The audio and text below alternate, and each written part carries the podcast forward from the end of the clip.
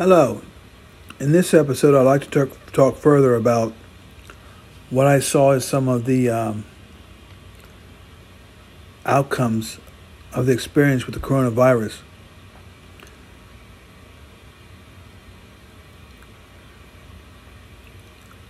Last time I talked about uh, the isolation of many people, perhaps led them to develop more independent thinking, but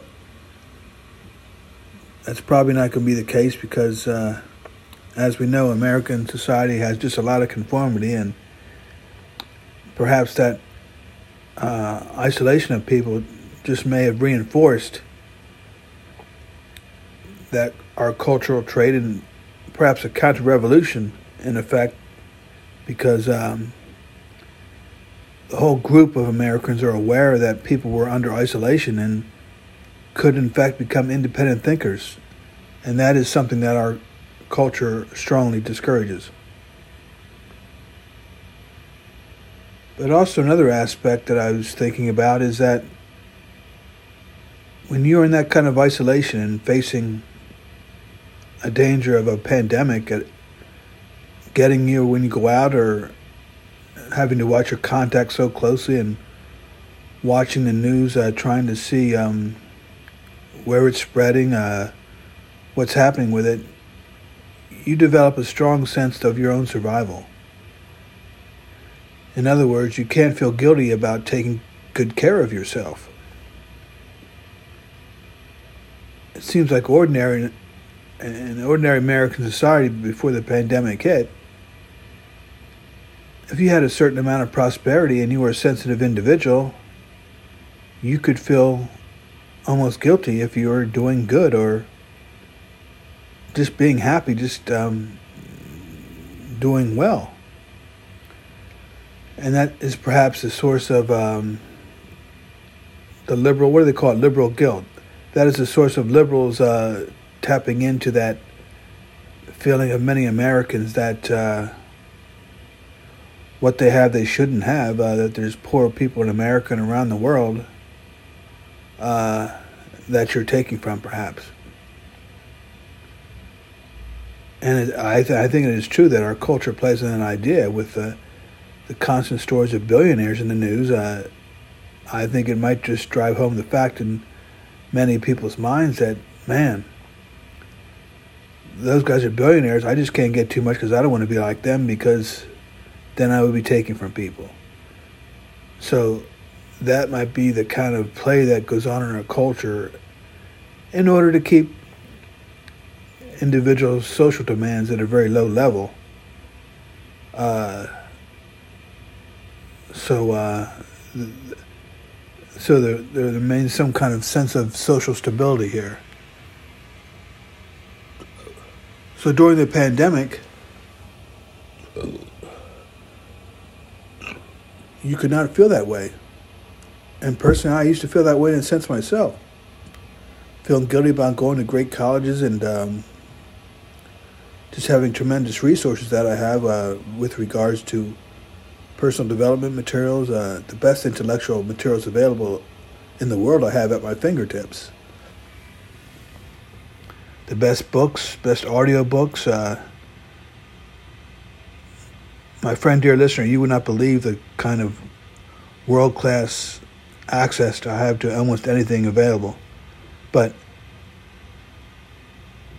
so in any, any words, you can see how that can be a threat to the social order. Because if you have millions of people that are staying in their homes and just lucky to survive and doing what they can to survive, once that pandemic's over, what happens if they make, start to make those kind of demands from the social system that they weren't making before because they were feeling guilty about it? So that's one, one reason I perceive that uh, when you're out, there is just a great group pressure now to, to conform. If you would walk around, you can feel the pressure on people on you, don't make a demand because you got to become part of this conformist group. And ironically, uh, these people could be helped if there was some kind of greater social insurance, social insurance for them. And perhaps if we had that in place starting in the early to late 70s, it would prevent that the Reaganism from coming, which was the first step in a very harmful process for America, relying on the free market. It would have prevented uh, Americans, in particular the working class, would have had some cushion when that 2008 2007 financial crisis came. We wouldn't have had to turn to right wing leaders like, or what do they call them, populist leaders like Donald Trump or even the left wing uh, ambitions of uh, Senator Bernie Sanders. Because we have to remember the extreme left wing can be just as dangerous as the right wing. And that is what scared a lot of voters in the Democratic Party, in the power structure of the Democratic Party, when Bernie Sanders seemed on the cusp of getting the Democratic nomination. They just thought that he would try to implement, and have, we have to remember as well, of course, that the president just does not have as much power as is commonly perceived because he has to deal with Congress, the Supreme Court, lower federal courts, uh, you name it, that have that are checks on his power. So, but they were afraid that Bernie Sanders would put in some kind of new federal bureaucracy where it could limit Americans' freedom. And frankly, I was a bit concerned myself. I'm a liberal in the sense that I want to create a better world, but I also try to look at the bigger picture and see what is possible and also ask the important question aligned with that why hasn't a better world or that perfect world occurred yet in world history? What are the barriers there? What could be the barriers? in particular psychological barriers, or what is it inside the human being that is preventing our just cooperation with other humans? And in many of my books, I discuss this. Uh, like Sigmund Freud had some great ideas that uh, have really yet to be overcome. Freud's idea of the uh, dark forces of the unconscious, which um, uh, have can prevent humans from getting along with each other, both on the individual level and the nation versus nation level. So I don't think liberals are, take a strong enough look at that fact. So in my books, I just I take on liberals, I take on conservatives. I've written books about how I think Marxism is wrong because for number one, it does just not take into account human group dynamics. If Karl Marx wanted to create that proletarian society, who would be the leaders? Suppose he wants to put that working class in power, but who would be the leaders among those workers? And also, if you know anything about the history of the Bolshevik Revolution in Russia, you know that these communist leaders had fierce battles among themselves for power. Trotsky versus Stalin, Lenin versus um, the Mensheviks, who were, were Russian socialists who but wanted a more moderate course. And then the Russian communists could not get along with the Chinese communists. So, uh, but why aren't these people cooperating? Well, it all comes down to the number one idea that prevents, that causes all human conflict, and probably conflict in the natural world competition. If humans are ever going to make any kind of more progress in, in their world, they have to get away from the fact that humans feel threatened by other humans religious battles, economic battles, social battles, they can all be traced down to people having fears of outsiders and trying to eliminate or deal with the threat. Just think about any problem in world history, and um, you can trace it back to that idea.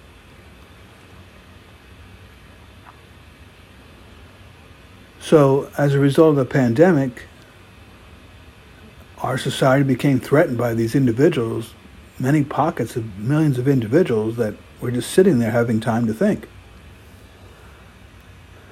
And so, political leaders in, the, in, our, in our country, I believe, were concerned about these people might start making demands on our economic system that uh, they hadn't made before.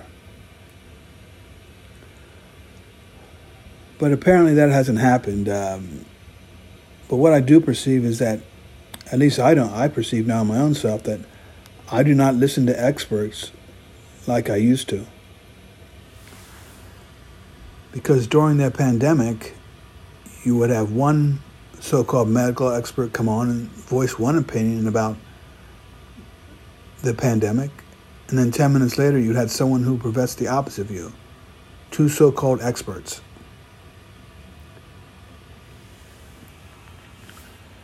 So, uh, and I just believe America has a big problem anyway, relying too much on the opinions of so called unquestioned experts.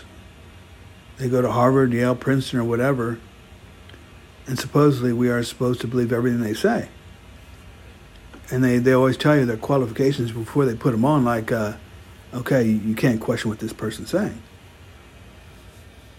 So, uh, and I think that is particularly acute in our society right now.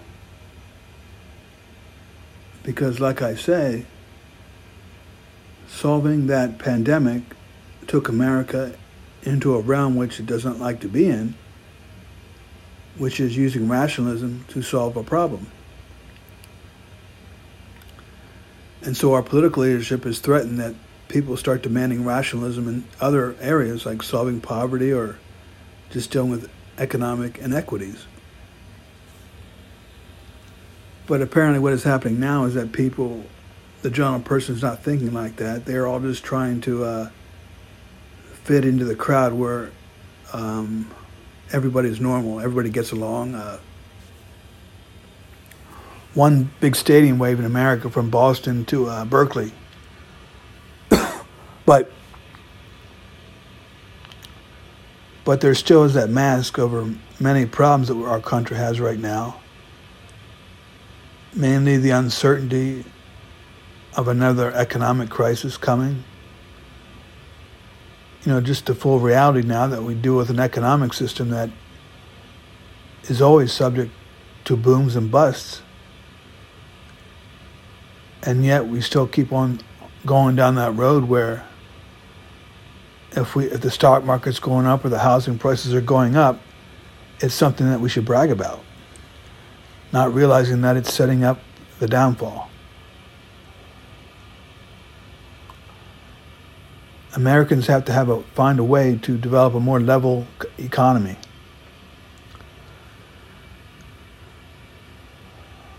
But my major note in this this episode was was to say that to survive this, you had to take care of yourself. And so uh, I think that is an important trait for most Americans to inter- internalize all the time. Because then perhaps we could develop a more fuller welfare state that helps everyone. Like I mentioned often in these episodes, it would take away the stress of American life, which is which causes many health problems and uh, and it is true that Americans and Britons in the Western world have very high rates of anxiety and depression and mental illnesses compared to the continent of Europe. And why is that? Well, I don't think the answer is too complicated. It's, it's because of this open dog eat dog competition that America and Britain can have. You just got to know if when people feel uncertainty, they get anxious. But if you're in Europe and France in particular, or other countries where people are more cooperative, no, you, you've got to have a sense of more security there. And so that's got to take away your anxiety. And I'm not making this up. The scientific, scientific facts are out there to prove that. But why do we Americans refuse to look at these statistics? Why do we continue to be on a course where we do not have the best high quality of life outcomes here? Here again, I am not making these up. These are facts. But you point out these facts and they will tell you, well, you don't like America and all this kind of stuff. But really, you don't have to answer those criticisms at all, but because the facts are there. But thank you for li- listening to this episode. Bye.